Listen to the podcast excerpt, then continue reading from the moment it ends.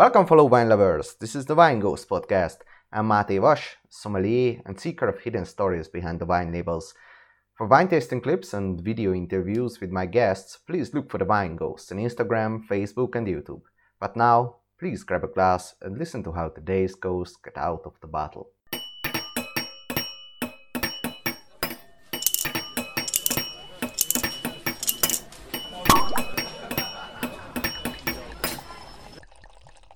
The first podcast that focuses on one of my favorite regions, Priorat in Spain. I had the great chance to connect with the Perinet winery, one of the shining stars in the area, to give insights in their terroir and magical cellar work. Perinet is located in the northeastern part of the Priorat region in the village zone of Poboleda. Perinet's knowledgeable winemaker Antoni Sanchez Ortiz, together with Carlota, gave a profound masterclass on the region, its characteristic Correa soil, microclimatic differences, the key grape varieties, the difference between Montsant and Priorat, Garnacha and Cariñena, and why these grapes are handled differently in the winemaking process. Every Perinet bottle amazed us. My girlfriend was actually weeping for joy when trying one of these wines. You can find out in the podcast which one. Feel free to watch shorter thematic clips cut out of the podcast on the Wine Ghost YouTube channel or watch the entire conversation by the Wine Ghost Patreon channel in return for a small monthly contribution where you can also find my PDF summary about the podcast respectively. You can find all the links below, of course, as always. But now, enjoy. Okay, so Carlota and Tony, thanks thanks for the, taking the time from the snowy Priorat, but uh, from the very hot Priorat. Thanks for taking the time. And um, we opened uh, three of your beautiful wines yesterday, and uh, really got things got really emotional. Beautiful wines. So I'm looking Thank forward to, to the answers. so ca- can you talk, or could you maybe both uh, talk a little bit about the winery and how did it came along and where are you exactly in Priorat? Okay, so the um, the winery was founded in 2000. Um, you know, in between 95 and 2000, there was a big movement in the Priorat of like new people coming, new winemakers, and, and the area was growing quite quite a lot. Uh-huh. And Perinet was founded in 2000. Okay, and the, at that time, uh, people was introducing also some French grapes. So mostly we've been working with Garnacha and Cariñena, Mhm. but also we introduced Merlot, Syrah, and Cabernet.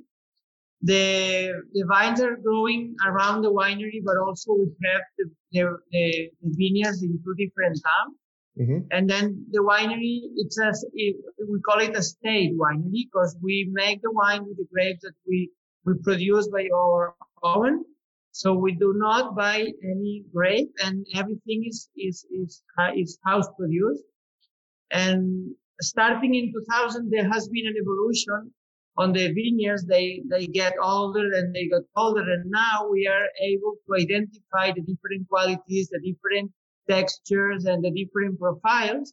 So that's why we came across on identifying the different, um, the different wines we are making. We started making only three wines, Mary, uh, our entry level Perinet, our Coeur Glen, and 1194. But now, as long as it goes, we like to introduce more single vineyards because Mhm. single vineyards, they are, they express much more, they are more specific. And for those wine lovers who are really interested on understanding the grape, I think the single vineyard is also helpful to understand the area and it's also helpful to understand the way we work. Even if the cuvee, it's always a blend that it's, you can market much better the cuvee, Yeah. but making a single vineyard makes our winery a little bit uh, special. And uh, Okay. there are like 12 village zones in Priorat, right? And you are located in uh, Poboleda, if I'm correct? Yes, we are um, in the north. Priorat is one of the tiniest areas in Spain, so it's really a very tiny wine growing area. Mhm. So we identified the Priorat like south and north, more or less, because the south gets more drier winds from the Ebro River Valley, and the north, where we are located, it gets more humidity. So we get more freshness in the north, Mhm. even if tannin concentration is the same. In the south, they get lower acidity, while in the north we get um, kind of higher acidity, so we get fresher wine. Mm-hmm. And in terms of um, elevation, is there also a big difference between south and north, or maybe as other? Not too much, but it gets about three meters above the sea level in the south and mm-hmm. to 600 to in the north. So it's the difference may vary between 250 to 300 meters, the difference between different locations. Mm-hmm. But both get the influence from the sea and both get a very dry weather uh, during during summer. But mm-hmm. really, the most difficult thing in the Priorat, it's not really altitude, but it's the exposure. Because the orography of the Priorat is kind of crazy with a lot of hilly hilly mountains. And so depending on the exposure where you've got your vine, you get a completely different way of uh, evolving the aromas. And, you know, if the wines are completely different. They are facing north, south, east, or west. Mm-hmm. Not as much as uh, when they are located at different altitudes. Mm-hmm.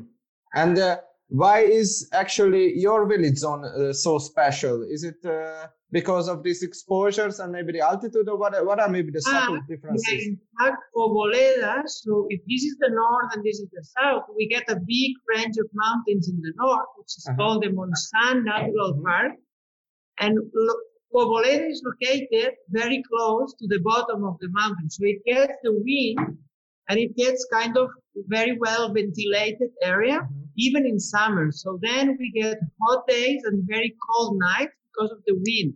The wind kind of refrigerates the grapes and they they keep the acidity and they increase the aromas because you know when you get these thermal amplitude conditions in, in the summer it helps a lot because they they struggle very much during the day and they recover at night so both extreme situations, they compensate the vines, and that's why the vines are still alive, even if it's a very hot uh, area, as it's as it's very common in Spain. But mm. for example, the south of Spain, it happens the same. Some of the areas in Granada, higher in altitude, they get this acidity and freshness, even if you are in the south of Spain. So here in the Priorat, there's a lot of microclimates that mm. they they compare different properties to the grapes depending on the exposure where they are located. Mm-hmm. So it's really amazing. You cannot imagine. In, in one kilometer difference, the, the expression of the different grapes have nothing to do with what you can expect. I can't wait to explore. So, have you ever been in the Priorat? No, no, not yet, unfortunately. But I can't wait. You're welcome to visit us whenever you have a chance. Thank you. I also saw the beautiful videos on YouTube uh, where you talk about the vineyards. So if anyone looking for more detailed information, it's a it's a great clip. It's about yes. In fact, you know, with with yeah. all this with all the COVID situation, we are trying to to communicate with people yeah. in a in a different way. So we are trying to to explain how the priorat, not only about Perinet, because we we are mostly interested in getting to know the people how Priorat is, where it's located, yeah. how how Priorat has made this amazing wine. Because if people know Priorat, they will come and meet Perinet. So the the strategy for us, the strategy is more that you understand the Priorat, that you love the Priorat, and then you will love us. You know, so mm. it's a it's a kind of back and forth that it's necessary for us to explain both at the same time. Mm. Yeah, because you somehow have to make the terroir famous first, right? And uh, yes, and that's, the differences. You know, this rocky place full of slate. Yeah. Um, it was really uh, very difficult to get new plantations here. So the area was was almost abandoned, uh, like a hundred years ago. Mm. And because you cannot grow almost nothing here, so the you know the soil is this kind mm-hmm. of slate, and there is no topsoil topsoil doesn't exist. We only have bottom soil. Mm-hmm. So really, you know, there's only rocks on the surface and then it makes the roots have very strict conditions to penetrate down. So really, it, it's difficult and, and people, and you know, when phylloxera arrived, people were just uh, giving up planting here and they abandoned all the area and they moved to the coast. Mm-hmm. And that was only 35 years ago when when you know people started coming here again and replanting and then Mhm. planting new vineyards and so that's why it has been a very new challenge. The area is quite old, but the new winemaking area has been growing in the last 35 years. So really it's a new, it's full of young winemakers. Probably is one of the areas in Spain where you find the, the, the winemakers are, are quite young because we all came here like 20 years ago. Well, Mhm. now we're not as young as we used to, but, um, but we, we arrived here 20 years ago. More than half of the people was making wine here. We, we just started in 2000. Hmm. And where do you come from, Tony? So I was born in the Pyrenees. So I'm coming from the really cold mountains, mountains in the Pyrenees. Uh-huh. Um, I was, I was, uh, I was born in a farm and I was raising cows since I was a kid. So really, um, what made me, what made me feel interested in, in, in wines is because when I was tasting milk at home, milk used to taste differently depending on the season of the year. I- my mind was completely uh, crazy to get to know and to understand the wine. So really, I I decided to study chemistry and then winemaking. So then I, I moved to the Priorat and, and this is a special area. So once you come, it's difficult for you to leave. And you, Carlota? I come from Tarragona, but Mhm. I came here when I have eight months, and I stay living here. And after I go, I return to Tarragona to study. Uh-huh. And when I have eight, uh, 17, I go to Lleida, and then I study engineering. And after I return at Priorat because Tony, it's true. I am in love with horses, but living here, it's really special. In Mhm. some place we say in Priorat, this is the silent valley. The sensation you have in Priorat are really special. Mm. And we have the Montsant. Montsant is another really, really magic area for me. And you never forgot Priorat. One return when you can. Wow, you, you did a great marketing. I can really can't wait to, to, to go there. Maybe I stuck there. Maybe I open a winery. Well, Um, uh, no, I'm, I'm really inviting you to come because the experience of being here, it's like halfway uh, to what you can imagine right now. okay. So let's dive uh, deep into the terroir, maybe because you already showed me the lico- licorera, lico, licoreia. We Yeah, call it li- licorella, yes. Licoreia. Yeah, this is kind of a brown slate, right? Which is uh, a bit softer than. Yes, in fact, this is the you know the regular slate, but it's it's very oxidized. You see these brown spots here.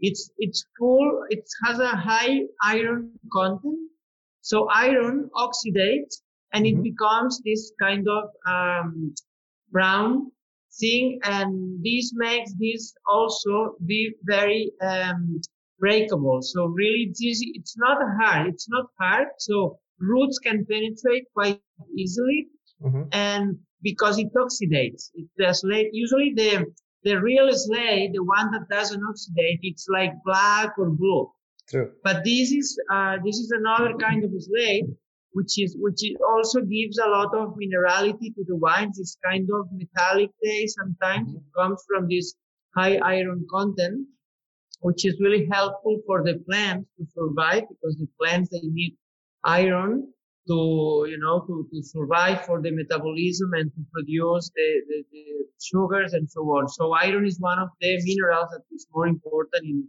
in plants so yeah this kind of slate it's kind of crazy it, it's only existing in the south of france in in banyuls Mm-hmm.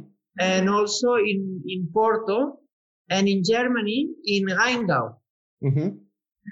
in in I was working in a company in Rheingau, and the soil is exactly the same. But the only difference is here you see the rocks because the weather is is it's kind of warmer, and in Germany you feel you touch the grass. The grass is growing on top of this, but They the, the soil really. Yeah, and it's it's exactly the same kind of soil, but it, depending on the weather and the rainfall amount, you Mm. get more green um, mulching or not. And uh, how would you say that it differs from uh, like a blue slate and red slate, maybe in the Mosel, or in terms of also in viticulture? I think here because the iron oxidate, it's not, you know that in Mosel, for example, or in Rheingau, um, they use a lot these, uh, they plant these on white grapes and varietals like Riesling. Yeah. So Riesling, when it really comes onto the soil, it gets these secondary aromas in bottle, more like kerosene or all these aromas are Mm. very difficult from. So this kind of soil promotes all these aromas related to minerality and, and, and phosphorus. So Mm. here is the same, but instead we grow red grapes. So then we get more these fruity aromas. So then this soil becomes this very ripe blackberry, currant, and also some licorice. So Mm. sometimes the licorice and it comes also from the soil because it combines with the reductiveness of the iron and Mm. then it makes it very special. So I, I think it's quite of similar, but the grapes are completely different. Mm. And for example, Cariñena is, is promoted into the soil to become more this black currant kind of thing. Mm. And also the phosphorus and minerality that sometimes you find in, in Rieslings growing in, in the Mosel. But Rie- Riesling has a specific aromas, um, which then later will develop into this kerosene when you taste a very old Riesling. That, that's the, thing. And Priorat is very young. We, we still don't know how this Cariñena pendant will evolve in 20 years. In, in, in, in Alsace, in Mosel, you know, there is a very old Riesling and you know how they taste, but here it's a very young appellation and there's still a lot to, to, to discover and there's a lot of research to be done. Mm. And but do you think that, for example, this irony notes, or as you mentioned, that there is a lot of iron in this kind of soil. Do you think that this is somehow some magical way also transfers into the wine in terms of like a meaty flavor, some meaty character? Yes. As, as you, as you mentioned before, the, as it's the same when you grow in clay. Clay has a lot of iron and iron, for example, in Tempranillo grapes, they turn into meaty taste. If you know the areas in La Rioja with this plain soil, red, red soil, then the Tempranillo becomes very meaty. Mm, This is being promoted, this meaty taste also in Cariñena. mm, so we see that some of the grapes, they promote the meaty taste and some other grapes not as much, but most of them, they become this kind of re- it's called reductiveness, in fact. yeah. But um, in terms of a sommelier, I would say meaty, not this kind of. Um, so it's very similar to some of the old vines of the Tempranillo in La Rioja growing in in in iron clay soil. Mm. And uh, just in terms of differentiation between Montsant and Priorat, maybe the soil is one of the biggest difference, right? Because in Montsant Yes. they have a more diverse kind of soil, right? See, so, so in fact, if this is Priorat, sorry, if this is Montsant, this is Priorat. Mm. Priorat is, is in the middle. The, in the inner part of the Priorat County, which is the Priorat, Priorat appellation and Priorat County. Mm. This is full of licorella. So only slate. Mm. Everything surrounding, everything that's around the Priorat, it's more clayey soils Mm. clayey and loamy soil and calcary soil. So then you get always the difference when you taste. Priorat gets more concentrated, small berries, full body tannins, and also you get this kind of meaty minerality or reductiveness. In the, in the Montsant, you get fruity, you get big berries, you get less tannins, but easy to drink, and you get this more kind of easygoing wine. So it's really both appellations are very close, but the soil um, transfers completely a different profile into the wines. Yeah, So and uh, soil is kind of important. mhm. and but also like these two grape varieties, which I'm sure we're gonna talk about, uh, Grenache or Garnacha and Cariñena. Yeah. But these are also kind of common in uh, also in Montsant and also in Priorat, in right? both Yeah. because they were common in the Priorat County. And Mm. Priorat County, only 25 years ago, uh, only Priorat was existing as an appellation. Montsant was created much later to differentiate the wines from Montsant and from the Priorat. So then they they both live together. So it's like a marriage, and then they market the wines differently. They do completely different things. But yes, all the county was planted in Garnacha and Cariñena. Mm. Probably you will find also a bigger percentage of white grapes in Montsant than Priorat. So Mm. Priorat, it's almost 95, 96% is red, and Montsant has a 20% varietals on white. So hmm. also that makes a difference. And what are those varieties? Garnacha Blanca, I think. Garnacha. Blanca, Macabeo also, and Pedro Jimenez. But hmm. Pedro Jimenez, as you may know, you might know Pedro Jimenez from the sherry area in Spain in the south. Here it's made as a still wine. It does, it's not made as a, a oxidative wine or a oloroso or fino manzanilla. It's only made as a still wine. And it usually it's blended it's blended with garnacha and macabeo because Pedro Jimenez oxidates very easily. Okay, that's why the Pedro Jimenez and the Fino is made in the sherry wine because they they oxidate very fast. Yeah, and also kind of neutral grape variety, right? Yes, exactly. Mm. Yeah. So, and because there is also another great difference, or in terms of uh, administration, maybe, but Priorat is also DOQ and uh, Montsant DO. Can you maybe tell us why? What is actually the difference in terms of DOQ and DO? So, what are the terms? Uh, yes.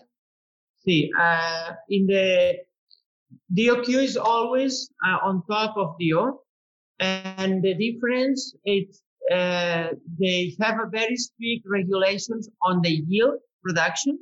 So you can only produce six tons per hectare in the Priorat, but you can produce 12 tons per hectare in Montsant. So that makes one of the biggest difference. Of course, this is well adapted to the soil because when you grow into these rocks, you will never produce 12 tons per hectare. But they just differentiated on this. Um, and then uh, another difference is when you get the wine, before you press the wine, you cannot extract more than 63% of juice when pressing in Priorat.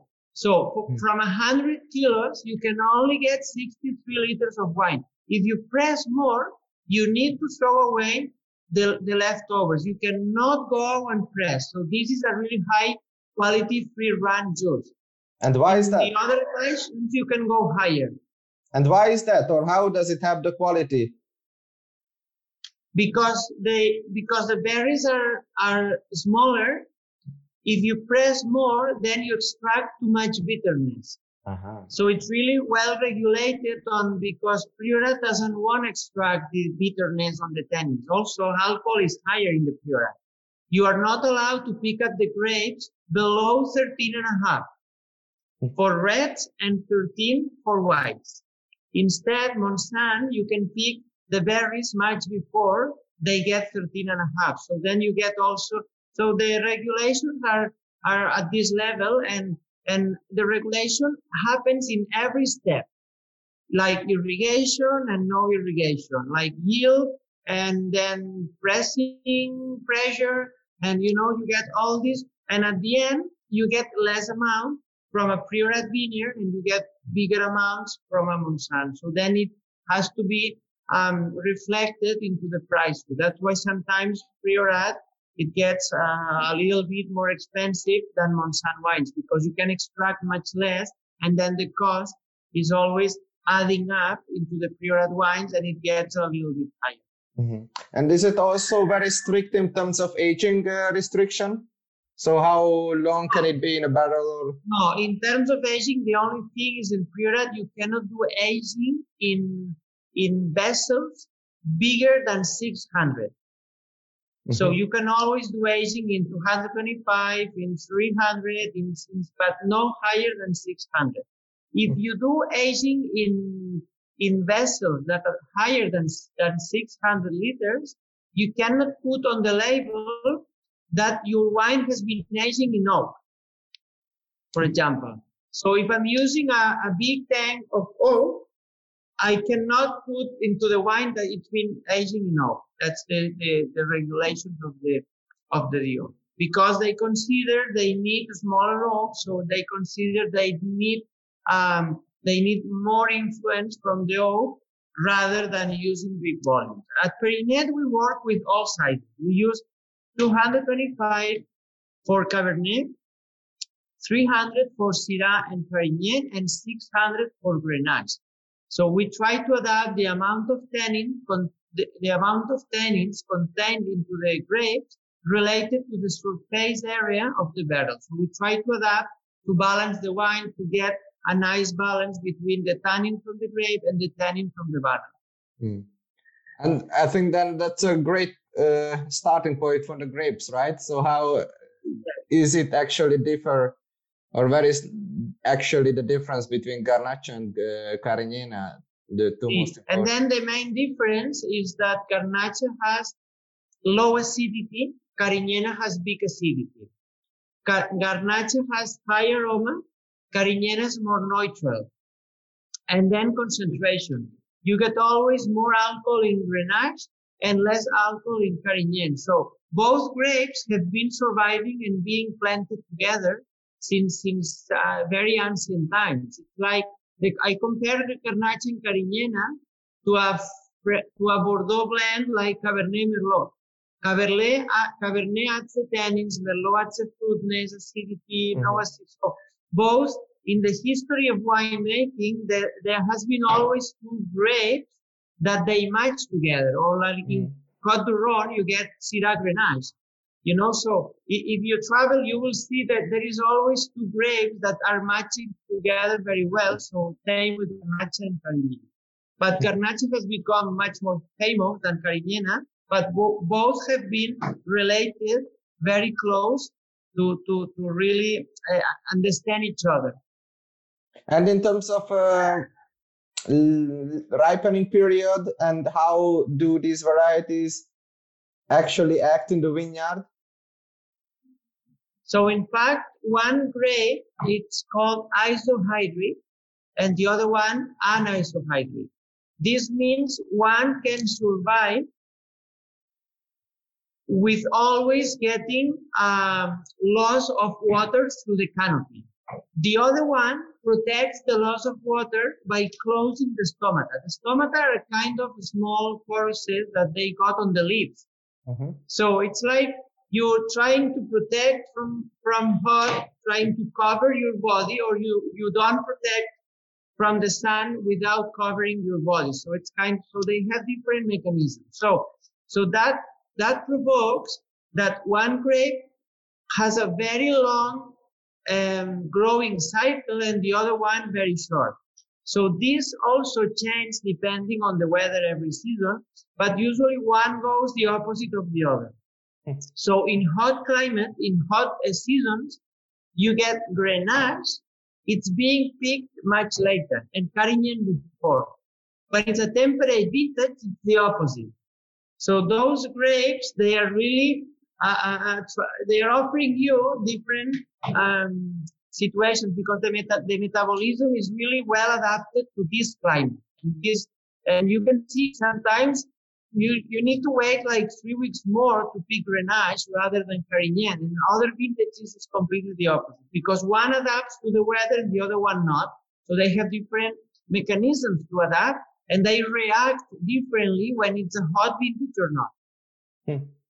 It's like they want to be married and just balance Yes. the chances out. They need, they need each other. They Yeah. need each other. Mm. And uh, you also have planting started in 2000 or in um, In 2000, yes. yeah. So all, these all are quite yeah. all plantings were done in 2000. So now we got about uh, 20, 20, 20, 20, 20 years old uh, plantings. Hmm And do, do you see also maybe the change in terms of age or the yield or how these grapevines are actually aging? Or have you? No, no. In fact, uh, 20 years ago, the, the vines were tiny, so you could not, um, you couldn't say that the production was less because they were tiny. Mm. And now they grow. Now we produce about one kilo per one square meter of canopy, which is the the ratio that I like, but the ratio that the vines like. So the vines can really um, grow well if you only grow one kilo per vine. If you try to produce more, you see they get tired because the summer spears are really strong and really hard. So really, it's it's hard for them to survive if they got like two kilos per, per, per vine. So they, they can grow happily one kilo and yet they don't need irrigation. They don't need um, any other thing. So really that's the best uh, ratio between production and canopy. Hmm. Okay, like, what do you say we drink the first wine and uh, then go on with the? I would, say, you know, I would say pouring, uh, uh, pouring Garnacha and Cariñena if you want side at the same side. time. Sure. And then we can go back and forth. But sure. let's say uh, Grenache on your left and and Pendens on your right. Okay, so Grenache on your left and Cariñena yeah. on your right. Because um, we also talked about off the record, but we opened uh, three wines yesterday with my girlfriend, yes. and uh, it was a which one did you enjoy the most? Beautiful experience. Me personally, the Cariñena, but my girlfriend, uh, the Cuvée. Ah, okay, um, that's good. Beautiful thing. So also, I have to say that um, usually Garnacha has less color than Cariñena, but in the Priorat, it really gets both concentrated at the same time. But if you compare, you will see Cariñena has a deeper layer than Grenache because of the concentration of tannins and color. Okay, but in, in general, also you can see the legs. The legs in your glass are, are like quite important uh, because of the alcohol. But then, because there is high acidity, the alcohol compensates quite well. And even if you see a lot of legs, then you feel the, the wines are quite balanced. And also, what what yesterday I um, maybe noticed, I'm not sure if the the lightning conditions are uh, ideal, but I think the Garnacha has more like a purplish kind of reflex, and um, yes. the Cariñena it's a more reddish kind of brick. Yes, exactly. You see this on the on the rim. Yeah. If you look on the rim, you can see the different reflections. Yeah. And also in terms of alcohol, they are like uh, kind monsters, I would say. The Grenache has 16% alcohol. Yes, yes, yes, yes. Well, but that's you know, in in form in former times, that was the regular alcohol for a Priorat wine. So this area was really producing. So for us, the maximum alcohol we, we can get to call it a still wine is 18. So you can produce an 18 degree alcohol and the law will protect as a still wine. Okay. You know, it's not going to be a liquor or no, it's, it's going to be a still wine. Mm-hmm. Montsant, for example, it goes up to 16. So more than 16, it's a 45. Mm-hmm. But in Priorat, more than 18 is a 45, but less than, than 18 is still a still wine. But do you usually have this kind of alcohol levels like 16 or is it uh, only the 17 vintage? No, usually it's in between 15 and a half, 16 mm-hmm. and a half, always. Hmm. always. Because sometimes you need the aromas. You can peak at 14, but then you lose a lot of aromas. And then the alcohol is much more intense when it gets 14 and a half than when it gets even 16 because you get polysaccharides yeah. coming into your mouth when it's more ripe. So then you, you feel these velvety sensations mm-hmm. because of the very ripe grapes and because of polysaccharides.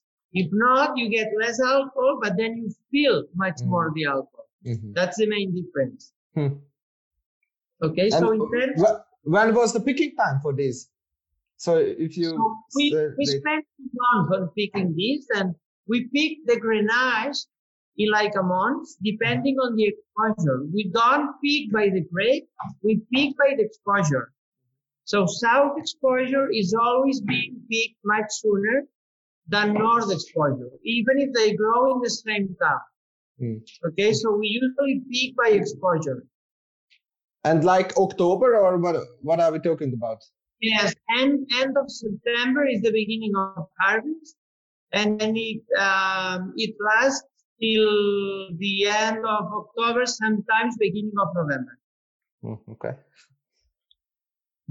Yeah. So please in, intri- introduce me to these beauties. How was it? How were they made? And I would say it's like a couple, mm-hmm. and that's why I I I like to make these two single videos because one goes with the other one. So and this is the way to understand Garnacha and the way to understand Cariñena, and then you can understand the Cuvée.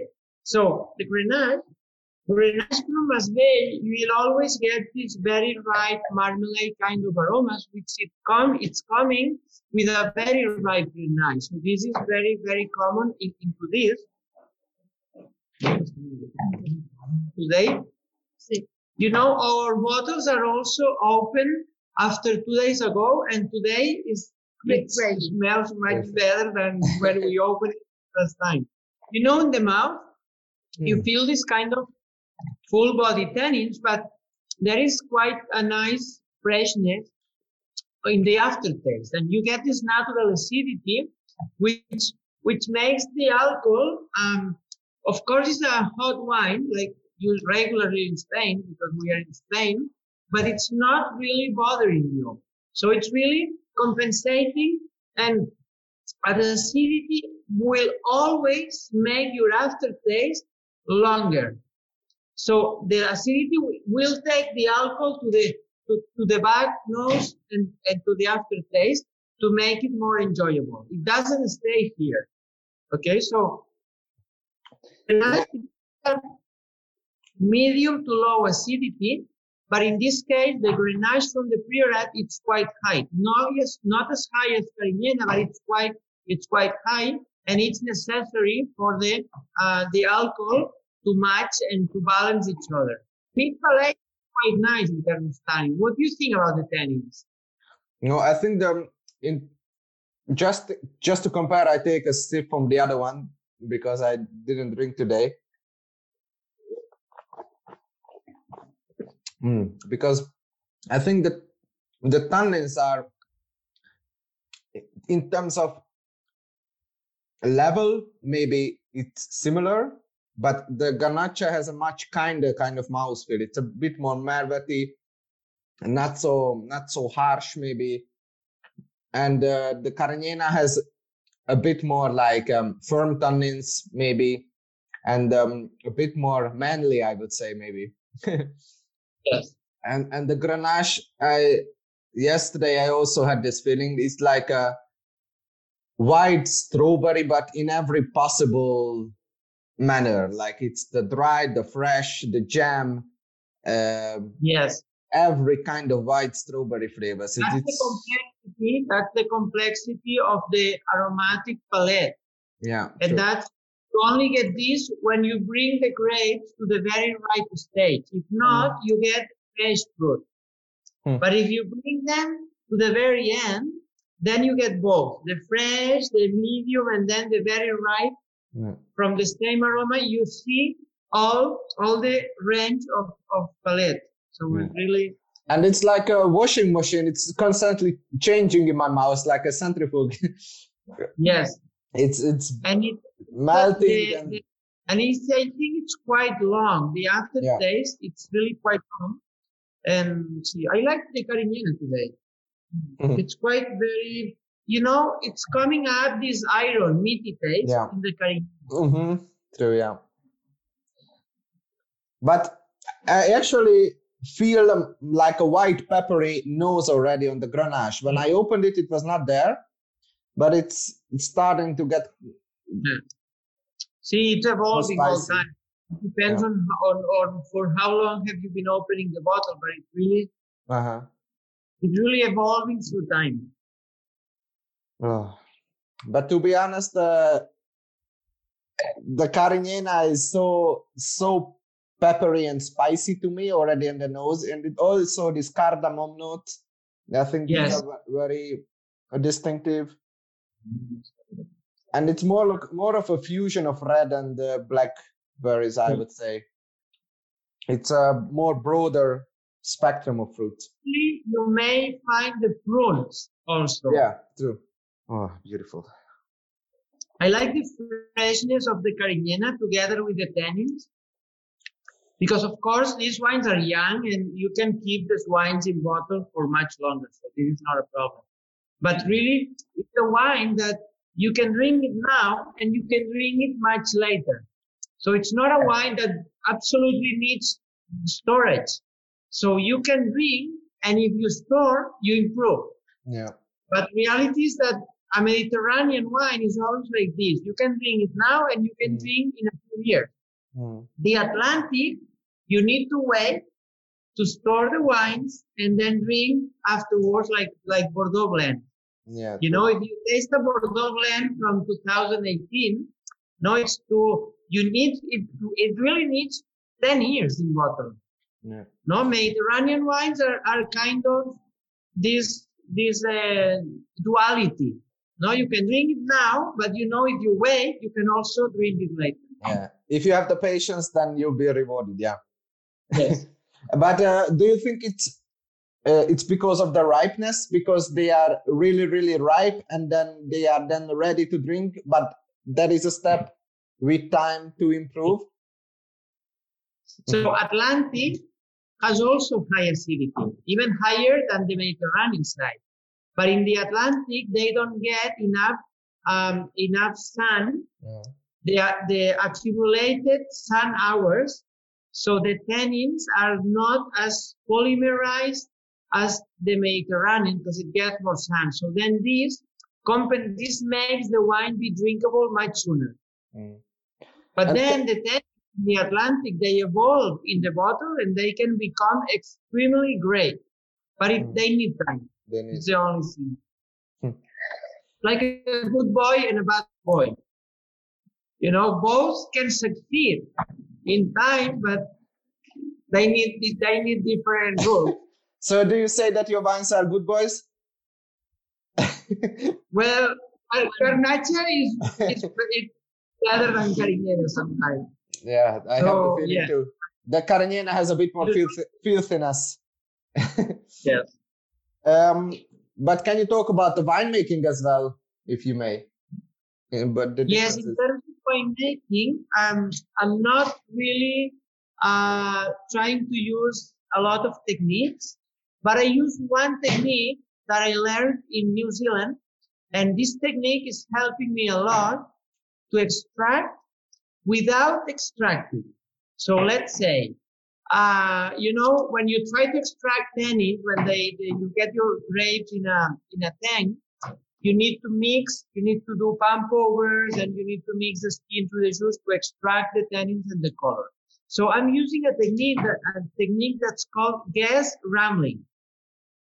So it's a can, it's a tube, and then I push with compressed air, and then I put like compressed air inside the tank, and then the air makes the pump overs happen.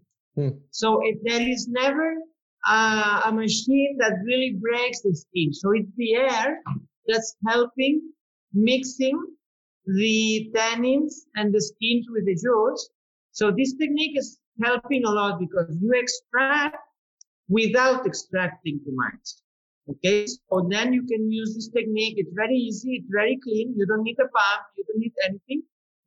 And then this technique helps to avoid uh, extraction of bitter tannins because there is one important thing in the priorat. You, we get high alcohol. So uh, tannins extract with alcohol. Mhm. So you need to be very careful during the, ex- the extraction during your cap management because if you if you mix too harsh, you can extract bitterness. And this way with the air, the air mixing, it doesn't extract a lot and it but it keeps extracting. You know, it, it, it extracts little by little, but it's not really a I'm not breaking the skins, I'm not working with too much fines downs because really you are the air it's much softer and then i do a lot a very long maceration so i extract by macerating i don't extract by a lot of mechanical um, pump overs, but I extract a lot then during natural diffusion of the molecule. So by macerating later after fermentation. Mm-hmm. And this is then also sounds much softer than a remontage, for example, right? Much softer, much softer. Yeah. And but you also do some on some of your wines. I think I read that you do pigeage, right? Yes, I do pigeage at the end of fermentation mm-hmm. when the cap is wet and it's soft. So I do mostly do gas rambling at the beginning because you get a very thick cap okay. with, you know, all the skins, the CO2 mm-hmm. is pushing up the skins and then you get a thick cap. And then at the end of fermentation, when the, the cap is much softer mm-hmm. and it, it, starts to fall down, then I'm using these punch downs to really uh, keep the cap wet. Mm-hmm. Okay. And do you also do cold soaking more? Yes, at the beginning, but now we we're uh, we are renting a big fridge and we store the grapes after picking into the big fridge. So really cold soaking is not needed because when we put the grapes into the tank, they are quite cold, and then we just leave it for two three hours mm. to to rise and the temperature a bit higher, and then fermentation starts. So I'm not really picking the grapes at a hot temperature and then doing cold soak, but I'm picking the grapes hot because it's hot the weather, but then we, we cool down the entire grape so we don't break the berries when they are hot. Mm-hmm. Hmm. And are you able to do spontaneous fermentation with this kind of alcohol levels or? Yes, in fact, it works much better if you use um, autolyzed uh, yeast you see the yeast are not very well adapted. So the best way to do for, to manage fermentation is using autochthonous yeast because they get adapted to the variety and to the area. So it works much better. Same with malolactic bacteria. I'm mm-hmm. not using bacteria, malolactic bacteria at all. And all malolactic is finished after fermentation because if they, they, they get adapted and if not, I, have been using in the past some some autolyzed yeast and and adding malolactic bacteria during malolactic fermentation, but it's really hard and they they are not adapted to the alcohol degrees like 16. Hmm. It's good to hear so, because I most I mostly have the feeling that I tend to have a natural uh, sympathy for wines that are made with the native yeast. Or actually yes. my body absorbs them somehow better. And but it's have... a natural way. We are we are mammals and mammals are adapted to live in a forest and to eat from a forest. So we are used to eat grapes uh, almost almost fermented grapes. So fermented food should be something that should be common in mammals. But sometimes no the evolution has made our lives um, uh, change the habits, and so it's difficult sometimes to manage the way we right now.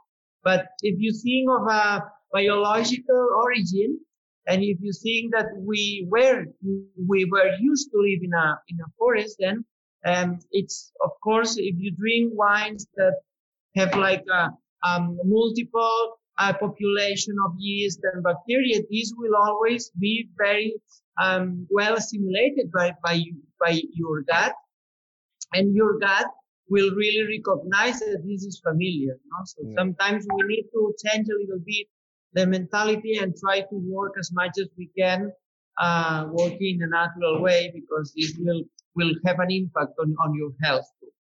True. And I think these wines are great ambassadors for this course. So, and the, yesterday, the Garnacha was much more fruitier, much, much fruitier, and almost like 90% of the aromas were related this strawberry and white strawberry, kind of blueberry kind of.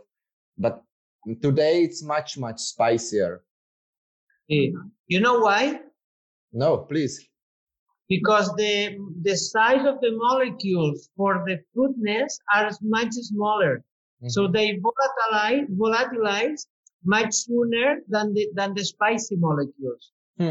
So some of the spicy molecules, the, the molecular weight of the molecule is higher, so it keeps, it keeps attached to the, it doesn't volatil, volatilize and it keeps Uh-huh. attached to liquid. Hmm. no, sometimes it's like tannins. Tannins they never are volatile because they are too heavy. They can never uh, leave the, the body. No, it's like your soul. your soul is a protein. your, your body stays, and your skeleton are the tannins. No, so it's a comparison with when you die, you get your soul, your body, and the skeleton is always there. So the skeleton is acidity and tannins. Then your body decomposes So that's the you know the spiciness and Uh-huh. and your soul like like the fruitness. No, it's very similar. Wha- y- y- You are like a poet uh, with with this wine in your hand. Are you always No. like this? Like a biologist. I'm more like- but it was a beautiful poetic metaphor. And um, could you talk a little bit about the vessels, what you use for these wines, and how do you You- choose them? in the gases, the tanks. Yeah. hmm Or Yes. do you use tanks? or how many barrels? How much? Which one? We use um, stainless steel tanks, but quite wide. So I like I like the extraction by by contact, and then some of these small batches, like the single vineyards, we use the open barrels. So we remove we remove the lid on the barrel, and then we do we, we do the fermentation in, in barrel, but some of them in stainless steel sm- small batches. Hmm. And it's not really I, I've seen some differences, but really what has an impact on this is the day you pick. The day you pick has an impact on the aroma profile on most of things. Then the extraction technique about the air, but the, the vessel itself, it's, it does not really a big, big impact. Of course, with Cariñena, it does. With Cariñena, you need an open tank, much open because the reductive uh, way of Cariñena, it needs more air than Grenache. So really, Cariñena needs more oxygenation than Grenache. So that's why a, a wider tank in Cariñena will improve the fermentation process. And then you also age your wines in barrels, right? Both of Mhm. them. Yes, and then Garnacha is always in 600 Mhm. because it gets less tannin. So I like to I like to, to store the wines in a in a bigger house with less impact.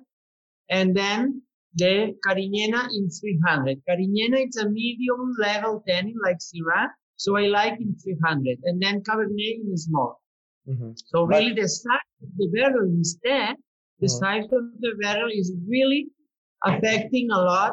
No, it's like you, you're buying a small apartment or a big house. You are the same size, but a small apartment will always not have more impact on you, while a big house will always give you more space for yourself to express yourself, to play the piano. And in a small apartment, you cannot play the piano, but in a big apartment, yes.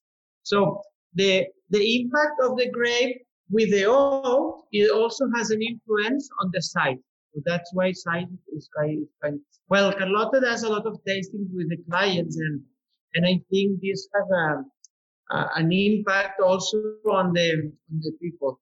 One of the funniest things is when we stay in the barrel room and we taste the same granite with the same exposure, but we taste in one flavor or the other. Because Tony make the make the blend, and the people say the big barrel. You see that the granite, the expression, each granite, fruity, really fruity, and you can enjoy a lot of granite. But after, sometimes he decides to mm, change the barrel. You you taste directly from a smaller one like, oh, this is wood, a lot of wood, all the tertiary aromas, and you don't feel the granite with this intensity. But for the customers, it's really strange to understand that one barrel can have impact in, in uh, the wine. you know?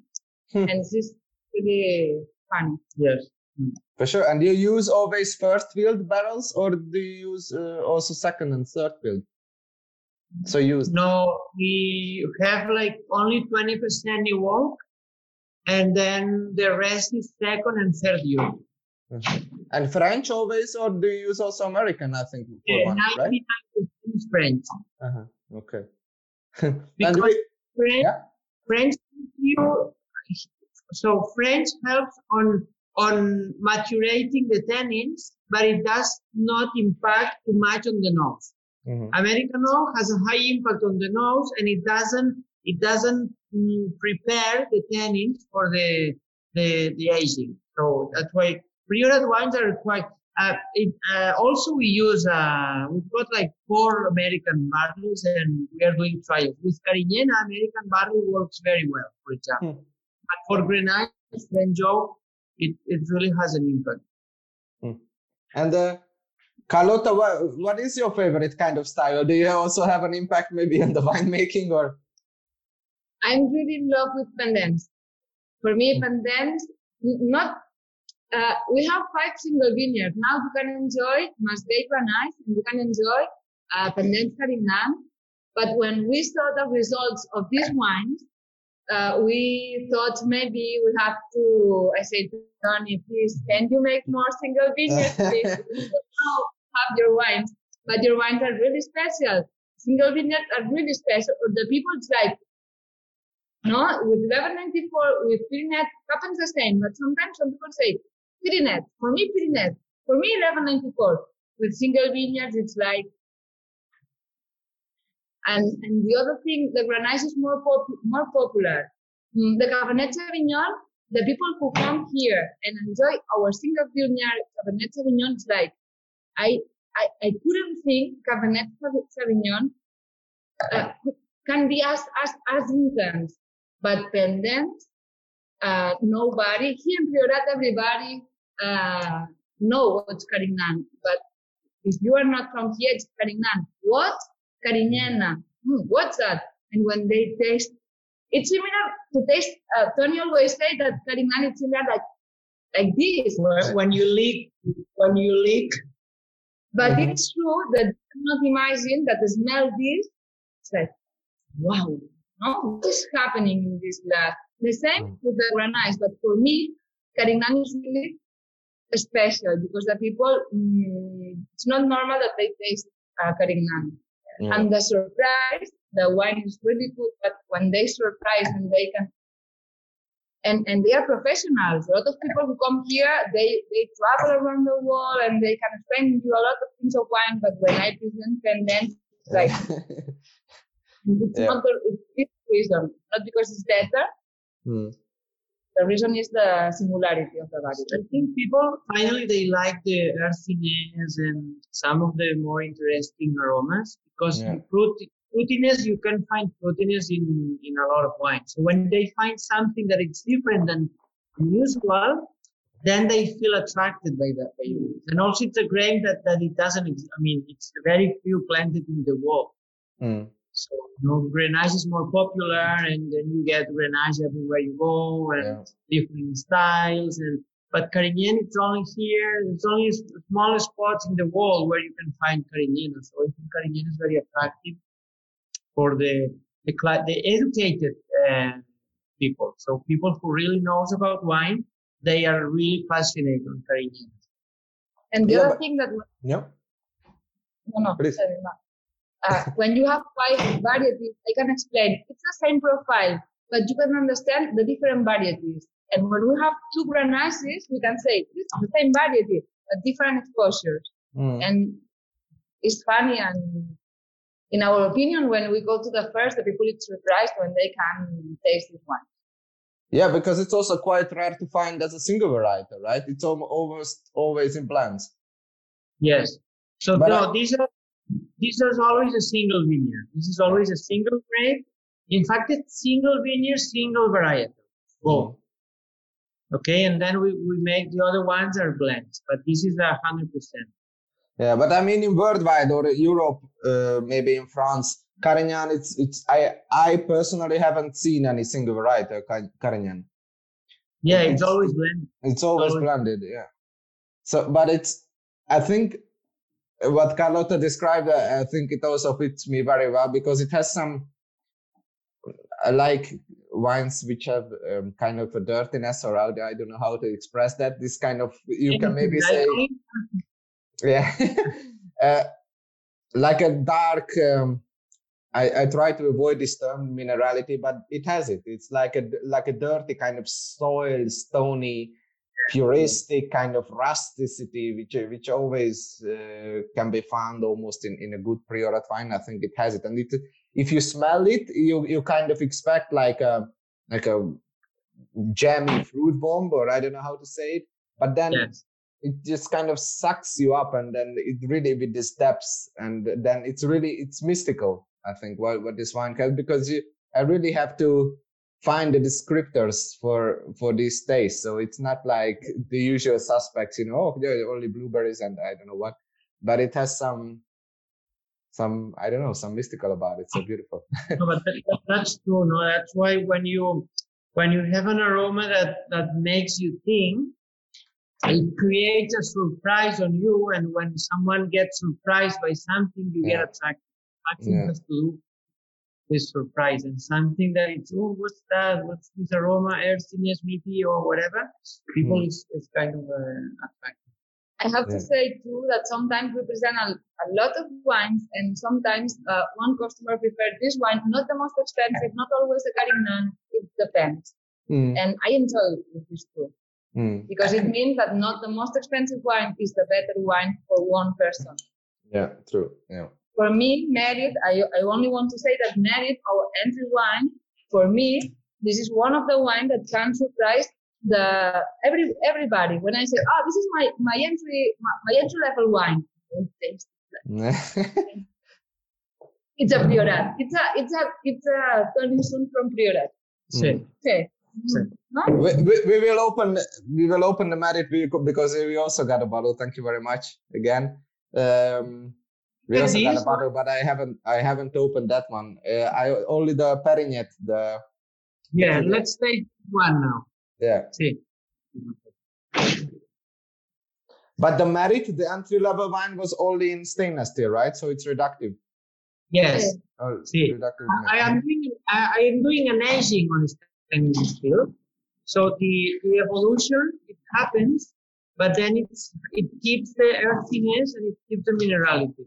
Mhm. Here's Cheers. Cheers. Salute.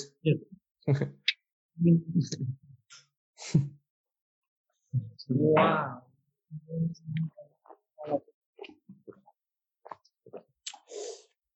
Wow.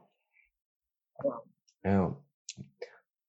We don't need pendants. We don't need. Pe- I understand your friend. I don't need pendants. es que es verdad. Los pendants is the best one. You taste Perinet, it's like is no, I think Perinet it's it's um it's it's the core. No, I think it's the core. It's the it's the philosophy. No, it's something that it represents a lot. It represents a story. It represents a place. It's the sum of different things, but uh, I like it. I like. Sí, I know. Yeah, it's it's, it's such a, just such a tremendous complexity, I would say. But it also maybe Yeah. coming from the blend that it's not only a single varietal. So, but it's it still has the very bright acidity, but not aggressive, but really just accompanies the whole tannin structure. It keeps re- keeps to be, I don't know, somehow flowing the wine, but still the acidity keeps it afloat. So. No, I say we describe like like an explosion. You feel you feel all your all your mouth can feel complete. You feel here and here and here the acidity uh, mm. and, and and the taste is long. Wow. And the whole Okay. mouth is covered with like um different aromatic Yeah. coats. It- There's um wow. Uh, the brand is uh, Carignan, um, Grenache, Syrah, Cabernet Sauvignon. No? Garnacha Cariñena, Cabernet, Syrah. hmm Wow.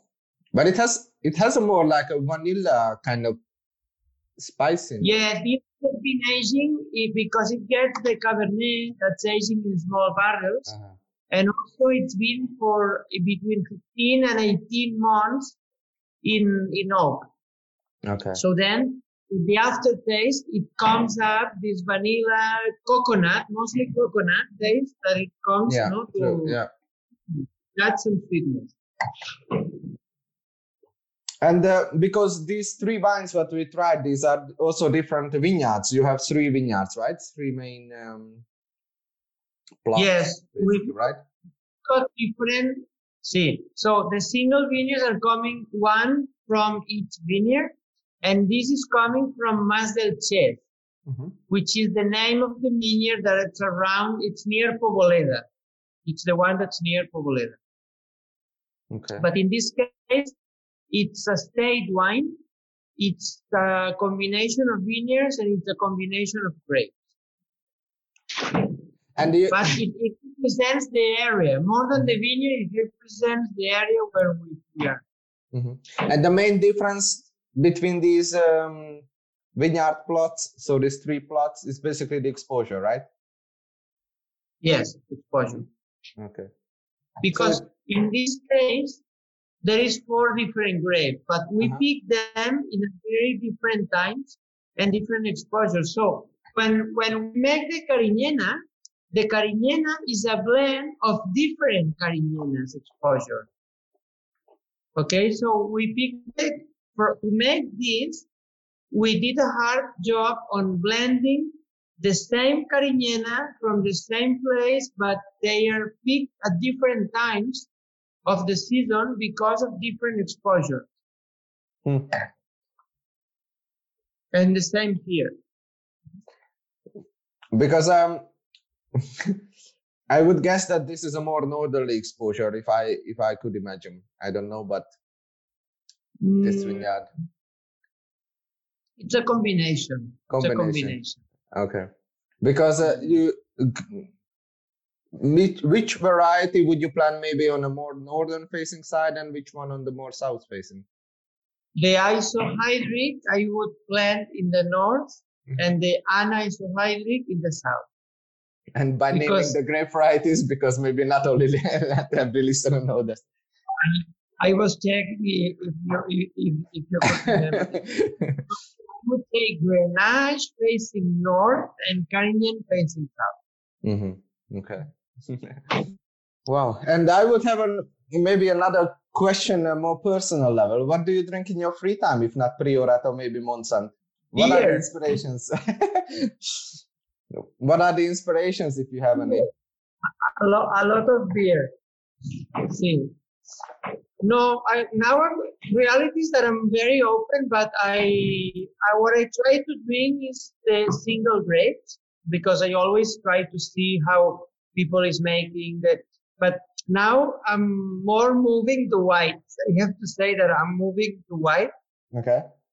Now I'm I'm I'm really the other day my wife was surprised because he said, Are we buying wine? And I said, Yes. And we got a French Chenin from Loire.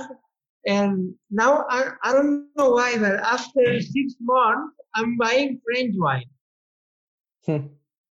It's crazy, but I'm buying Chablis. I love Chablis, Chardonnay from Chablis, and Chenin from Val de Loire. Now we are buying because he likes whites, and I, I'm really fan of whites too.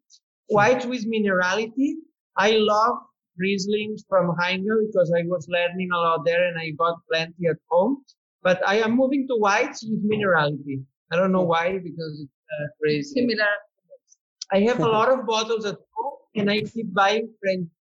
French, no, but nice price. It's not expensive wine, but really. Hmm. so I'm happy to, to to move to white. Wow. Then uh, when I travel to Priorat, I will bring some good whites from Austria. Okay. oh, I, I there is a grape that I like a lot. It's called it's called Scheurebe. Uh huh. You like it? Yes, You know, it I doesn't have the best reputation. I tasted only a few Scheurebe, but I love Cho- Okay. Um, from Rebholz in Germany, there is a wine called Re- Rebholz, and I like it a lot. I Like it a lot. Okay. Oh, then yeah. I, I know the direction that which one should I bring you. Yes. And you, Carlotta? I'm in love with Pyrenees. And when there are the new vintages, sometimes uh, Juan, Juan is the responsible from the cellar. He gives me a bottle without label. I know that it comes from my cellar. I say, taste it. And this is the bottles I enjoy. And I reference say, I'm sure this is this variety it comes from. And Juan say, I never will tell you. and and what are maybe the the future plans? What you have maybe also after Corona? Do you because you have now like 20 hectares, right? We Now. we got many. As plan. Ah no, we are No. planning to have white. Okay, nice. Which variety? Sí. Eh, garnacha, garnacha blanca, macabeo, and viognier. Oh, not Viognier. Okay. Why Viognier? because it's well adapted in the area and it gets the fattiness I like a lot. So I have in mind having the minerality of garnacha, then the acidity of macabeo, and the fattiness of viognier. So I think all three can combine very well and they are well adapted to the Priora. And wh- So- which wh- which time segment uh, can we talk about? Or which which time period? In five years or? Yeah, we so before you do um, a regrafting, you need to apply to the Ministry of Agriculture. Mhm. So they approved this uh, already. So in, in November, and now they they had like different tech technicians, and they have to come check the land.